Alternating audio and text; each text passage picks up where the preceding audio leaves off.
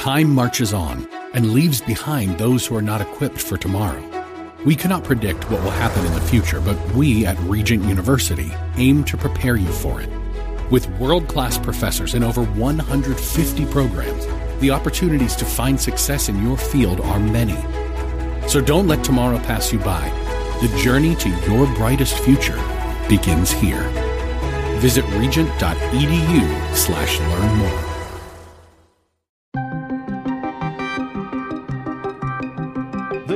Secretary of State announces a three day ceasefire in Sudan as pressure to evacuate Americans grows. It could have implications for not only resources, the flow of resources, but also the flow of people. Tucker Carlson parts ways with Fox News as CNN fires Don Lemon. He remade the rights. He inspired us to think critically about these issues. Anheuser-Busch places a second marketing executive on leave of absence. Once a beer brand particularly starts to lose its customer base, it never comes back. This is the Daybreak Insider Podcast, your first look at today's top stories for Tuesday, April 25th. I'm Mike Scott. On Monday, U.S. Secretary of State Antony Blinken announced that the warring factions in Sudan have agreed to another ceasefire. The agreement between the Sudanese armed forces and the Rapid Support Force, or RSF, came after intense local negotiations. The RSF released a statement saying it agreed to the ceasefire in order to open up humanitarian corridors and evacuate diplomatic missions. National Security Advisor Jake Sullivan explains what the U.S. is doing now in order to bring Americans home. We not put American boots on the ground uh, in Sudan other than for the brief period that we brought the military in to evacuate our personnel. We have placed uh, ISR assets, intelligence, surveillance, and reconnaissance assets over the land evacuation route to help facilitate safe travel by land from Khartoum to the port of Sudan. Once at the port, then we are uh, using diplomatic facilities in neighboring countries to help those Americans uh, with their onward travel so that they can get safely out of the country. Previously agreed ceasefires have all broken down, although brief lulls in fighting have allowed foreign civilians to evacuate Sudan to safety elsewhere. If the ceasefire holds, it may provide safe passage for the many Americans who the White House have said have expressed an interest in leaving. Reporter Kelly Meyer reports that U.S. intelligence is warning that Russia's Wagner Group is on the ground in Sudan. There are still around 16,000 Americans in Sudan. Tonight, Secretary of State Antony Blinken with a warning. A notorious Russian militia is secretly helping the rebels in Sudan. An element that, when it's engaged, simply brings more death and destruction with it. That element is the Wagner Group, the Russian paramilitary fighters accused of atrocities in Ukraine, now on the ground in Africa, fueling the fight against the Sudanese army. The Wagner Group has maintained a presence in Sudan for many years, training Sudanese forces while at the same time conducting gold mining and arms deals. The outcome of this conflict directly impacts their financial interests as the violence between the Sudanese army and a paramilitary group intensifies. Navy SEALs reportedly conducting the evacuation of just under 100 Americans at the U.S. Embassy in Sudan.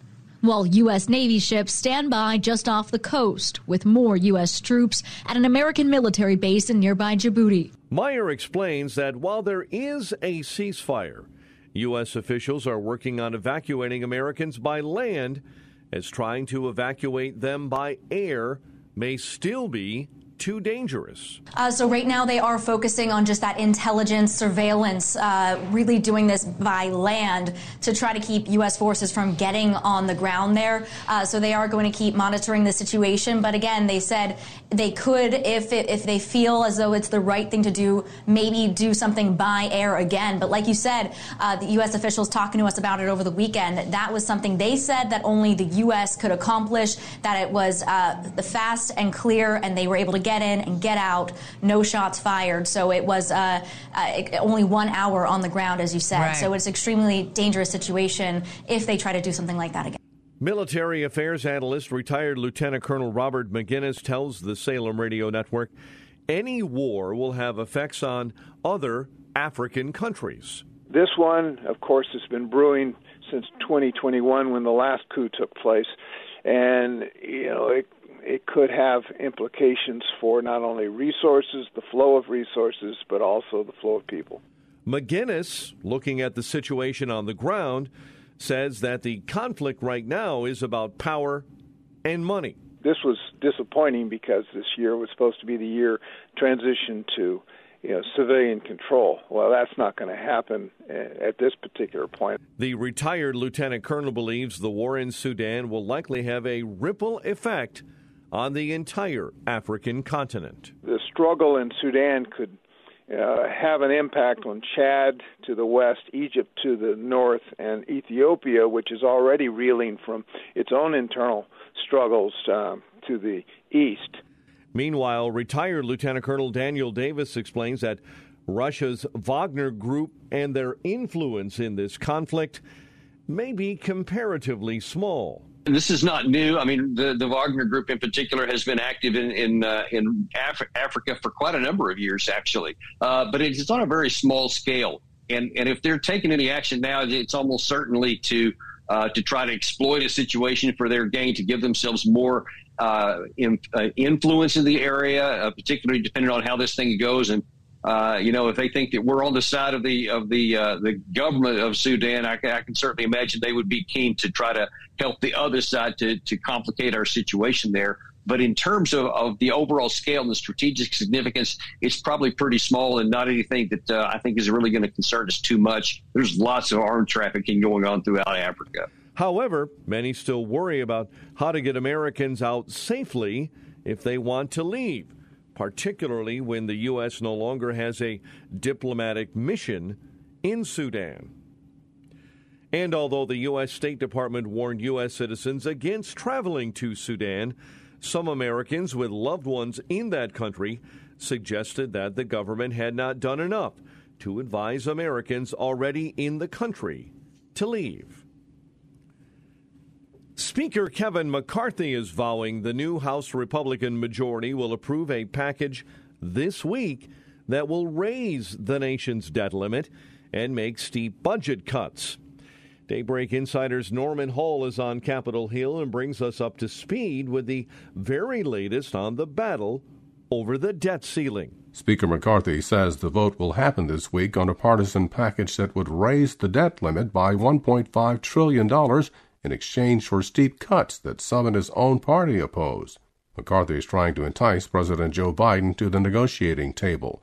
Action is needed to lift the borrowing cap to keep the government fully paying its bills in a matter of weeks. Senate Majority Leader Chuck Schumer and House Democratic Leader Hakeem Jeffries say they are unwilling to negotiate over the debt ceiling. McCarthy also has challenges with Republicans. The Hart Right House Freedom Caucus has yet to bless McCarthy's proposal. Norman Hall, Washington. Time marches on and leaves behind those who are not equipped for tomorrow. We cannot predict what will happen in the future, but we at Regent University aim to prepare you for it. With world class professors and over 150 programs, the opportunities to find success in your field are many. So don't let tomorrow pass you by. The journey to your brightest future begins here.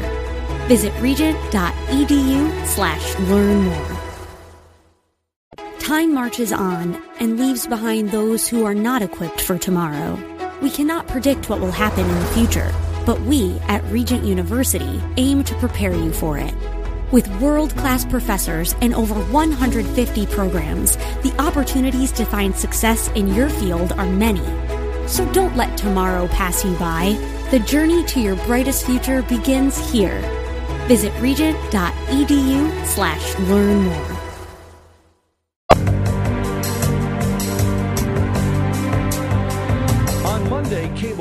Underwent a massive shakeup with the departures of Fox News' host Tucker Carlson and CNN's Don Lemon. Now, there's big news in the cable news business today as two longtime familiar hosts were fired. Fox News announced this morning that Tucker Carlson is out. This was a short time after the network was still running promos for his show tonight. The move comes one week after Fox News agreed to pay $787.5 million to settle a defamation lawsuit from Dominion Voting Systems. About an hour later, Don Lemon said CNN fired him after 17 years at the network. Lemon was criticized in February over a comment that his that presidential candidate Nikki Haley was quote not in her prime. Carlson, who has occupied Fox News' primetime slot since November of 2016, is reportedly shocked by the news. In fact, the departure was so sudden, the host was unable to record a final episode.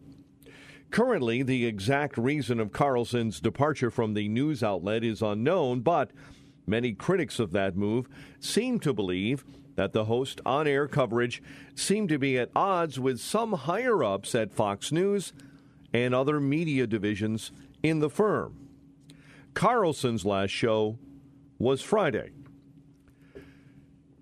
Charlie Kirk, host of the Charlie Kirk Show on the Salem Radio Network, explains Carlson's impact on conservative media. Tucker Carlson was the only mainstream host in the summer of 2020 and early 2021 that was willing to have program after program after program on the adverse events and side effects of the vaccine. He remade the right. He inspired us to think critically about these issues about the prevailing lies and dogmas of our day, platforming voices that were otherwise suppressed and censored and putting them right into the mainstream zeitgeist. And today, April 24th, it is now announced the biggest voice on the right, the air, the, the baton informally passed from Rush Limbaugh being number one to Tucker Carlson being number one. He is out at Fox News. The Salem host goes on to say that whoever follows Carlson will have large shoes to fill. This is beyond significant. This is going to change conservative media, maybe for the better, maybe for the worse, maybe right down the middle. But it will change. Things will not remain the same. This is abrupt. This is sudden. This is unexpected. And you better believe it is significant. Not just for media, but for the entire civilization the significance of this is serious. Fox has massive distribution. They're part of the central cable news distribution network. And to be in 100 million homes and to be able to access that many people is a big deal. The question then remains who is then going to be a forceful voice against neoliberalism? Kirk goes on to say that he believes that Carlson's firing was part of a coordinated effort against conservative voices. This is important, everybody. What does the National Rifle Association, James O'Keefe, and Tucker Carlson have in common? They've all been mass targets of the left, and they've tried to take them off the chessboard. They took James O'Keefe out of Veritas. They took Tucker off Fox News. You realize what you're seeing is coordinated. This is not some sort of random act. No, they pick their targets and they try to take them out. They've tried to do that to Turning Point and us, and praise God, we're stronger than ever, and they're going to come again and they're going to come again. We're dealing with a very sinister enemy. We're not dealing with good people. They arrested Donald Trump in New York. This is their playbook. Take him off the take him off the board. We can't beat him, so we are going to go to other means. Meanwhile, longtime CNN anchor Don Lemon has also been fired. CNN confirming in a statement they had parted ways with Lemon, saying, in part, quote, Don will forever be part of the CNN family and we thank him for his contributions over the past 17 years. We wish him well in his future endeavors. End quote. However, in a follow up statement, CNN contested Lemon's accounts of the event, saying he was offered an opportunity to meet with management, but instead decided to release a statement on Twitter. Mediaite's founding editor Colby Hall speaks on the departure of CNN's Don Lemon and says there have been troubling reports of a misogynistic work environment with the host. He was on thin ice.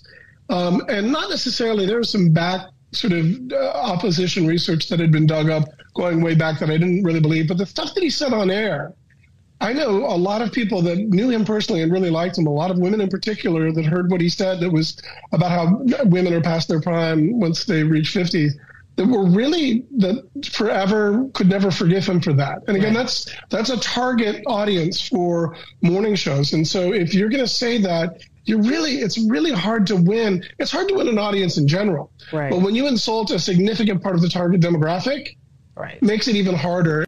According to news outlets, CNN allegedly launched an internal investigation into reports of Lemon's misogynistic behavior back in 2008 after threatening text messages were allegedly sent to a female co anchor. Most Americans don't want to see President Joe Biden run for re election in 2024. Daybreak Insider's White House correspondent Greg Clugston takes a look at the new numbers. An overwhelming 70% of those surveyed in an NBC News poll, including 51% of Democrats, don't think the president should seek a second term. Nearly half of those respondents cite his age as a major concern. The president, who is 80, is expected to announce his reelection bid this week. The poll also shows that voters are not enthusiastic with the idea of a 2020 rematch between Joe Biden and former President Trump. Greg Clugston, Washington. Time marches on and leaves behind those who are not equipped for tomorrow. We cannot predict what will happen in the future, but we at Regent University aim to prepare you for it. With world class professors in over 150 programs, the opportunities to find success in your field are many. So don't let tomorrow pass you by. The journey to your brightest future begins here. Visit regent.edu slash learn more. Time marches on and leaves behind those who are not equipped for tomorrow. We cannot predict what will happen in the future, but we at Regent University aim to prepare you for it. With world class professors in over 150 programs, the opportunities to find success in your field are many. So don't let tomorrow pass you by. The journey to your brightest future begins here. Visit regent.edu slash learn more.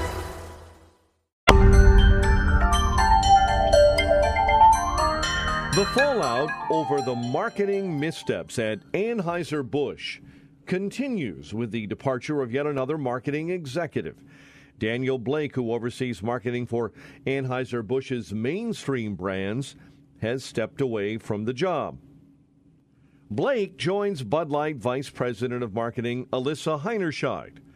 The backlash began when Bud Light announced a creative collaboration with transgender influencer Dylan Mulvaney and was exacerbated by an interview with Heinerscheid when she derided Bud Light's traditional customer base. Do I have thought about beer more in the last few weeks than I think I have my entire life.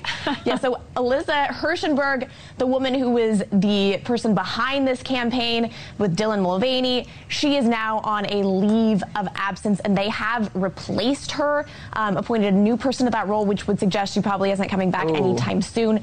She could come back, though. I think what we're hearing from people close to the company is that, you know, it wasn't so much that this ad landed very flat. It was that she essentially insulted existing clientele. There was an interview that surfaced where she said, you know, they wanted to cater to more than just the frat bros. And unfortunately, those are like 99% of the base yeah. clientele. So you don't want to insult the people who are buying your beer. That's not a good move for don't, marketing. Don't bite the hand that pays your mortgage. Dean Crutchfield, CEO of Crutchfield and Partners, explains that Anheuser-Busch is in a crisis of its own making. Purpose of a brand is to unite people and bring them together as a sense of community. Instead, we have a branding crisis that's created a rainbow of hell for itself.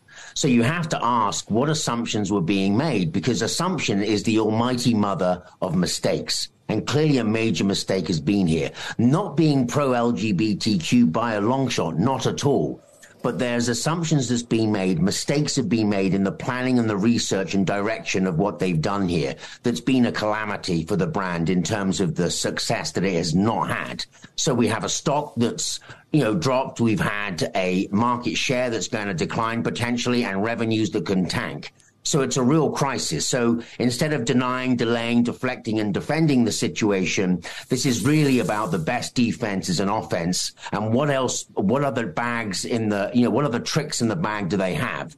Crutchfield goes on to question the decision to release only one campaign featuring Mulvaney. Because my concern here is was this the only campaign you were launching for the summer?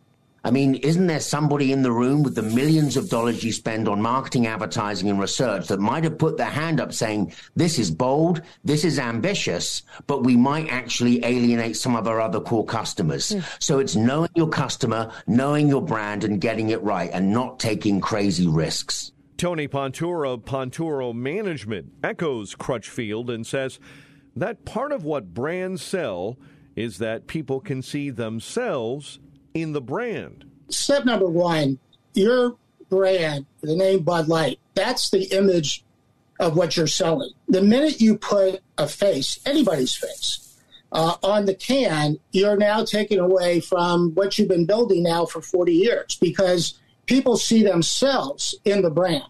In other words, I drink Bud Light because I like what it what, what it says about itself. It's it's I like the product itself from taste uh, profiles, etc. But the minute you put a face on there, uh, that's a whole different image. It has nothing to do with the authenticity of what the brand's all about. Ponturo warns that once beer brands lose their customers, they may never come back. The second part is a lot of new marketers forget that, let's take Bud Light, 70% of Bud Light's volume is probably someone 35 plus. It's baby boomers like myself who grew up with the brand. They continue to drink the brand. And as they focus on this small new entry level drinker, if if the older consumer thinks, well, you're not talking to me anymore and you're just focusing the small target, they'll go away. And once a beer brand particularly starts to lose its customer base, it never comes back. There's never been a brand to my knowledge, in the history of beer, uh, that once it declines, and it actually returns back to its normal state. AB CEO Brendan Whitworth has said the brand never intended to divide Americans over its creative partnership with Mulvaney, but failed to apologize to the loyal fans that it alienated. Whitworth released a statement that read, in part, quote, I am responsible for ensuring every consumer feels proud of the beer we brew my time serving this country taught me the importance of accountability and the values upon which America was founded freedom, hard work, and respect for one another. End quote. Bed Bath and Beyond has filed for bankruptcy, but says his stores and websites will remain open. More on this from Daybreak Insiders, Julie Walker. The move comes after the company, which has 360 Bed Bath & Beyonds and 120 buybuy BABY stores, failed to secure funds to stay afloat. It lists estimated assets and liabilities in the range of a billion dollars and $10 billion and says they filed for bankruptcy to implement an orderly wind down of its businesses while conducting a limited marketing process to solicit interest in one or more sales of some or all of its assets. The company also says it intends to uphold commitments to customers, employees, and partners. I'm Julie Walker. The Supreme Court says it will hear arguments involving public officials who blocked users from their social media pages. We get more on these developments from the court with Daybreak insider Bob Agnew. The nearly identical cases involve school board members in Southern California and a city manager in Michigan. In both, people complained they were blocked by public officials who didn't like their comments. They argue their exclusion is a violation of First Amendment free speech. However, the officials involved say they started their profiles themselves and not as part of their official duties. Arguments in the two cases are expected in the fall with a decision by June of 2024. Bob Agnew reporting. And finally, it's now happened for a second time in 15 years. The Green Bay Packers have traded an icon at quarterback to the New York Jets.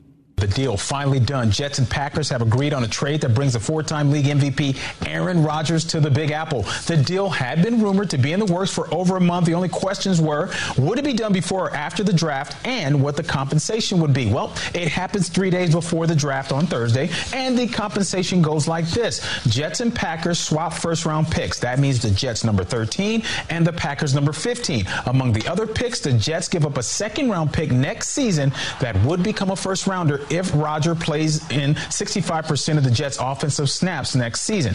The Rodgers Packers relationship has been on the rocks for years. Since the Packers drafted quarterback Jordan Love in the first round of the 2020 draft, he's going to be their starter going forward. Rodgers leaves the Packers with one Super Bowl ring, one Super Bowl MVP, and those four league MVP awards. And a little side note Zach Wilson has looked up to Aaron Rodgers. Now he will sit and learn the game behind his hero, which could bode well for his NFL future, which was very much in doubt after his first two lackluster seasons. While it's said that Hall of Famer Joe Namath gave Rodgers a blessing to wear his number 12, rumor has it that the new Jets quarterback will actually be wearing number 8, which is the number he wore in college. The news comes just 40 days after Rodgers announced on the Pat McAfee show that he was intending to play for the Jets in 2023, and that triggered negotiations. With Rodgers now traded to New York, sports enthusiasts anticipate that the Jets will now receive more primetime television slots when the new NFL schedule is released next month, with some reports suggesting they may play up to six primetime games. By comparison, last year the Jets only had one primetime game, and that was against the Jacksonville Jaguars. Subscribe to the Daybreak Insider podcast at Apple or Google Podcast, Spotify, or SalemPodcastNetwork.com. Get our companion Daybreak Insider newsletter each morning at DaybreakInsider.com. Ongoing coverage of breaking news and commentary at SRNNews.com and TownHall.com. Thanks for starting your day with us. I'm Mike Scott.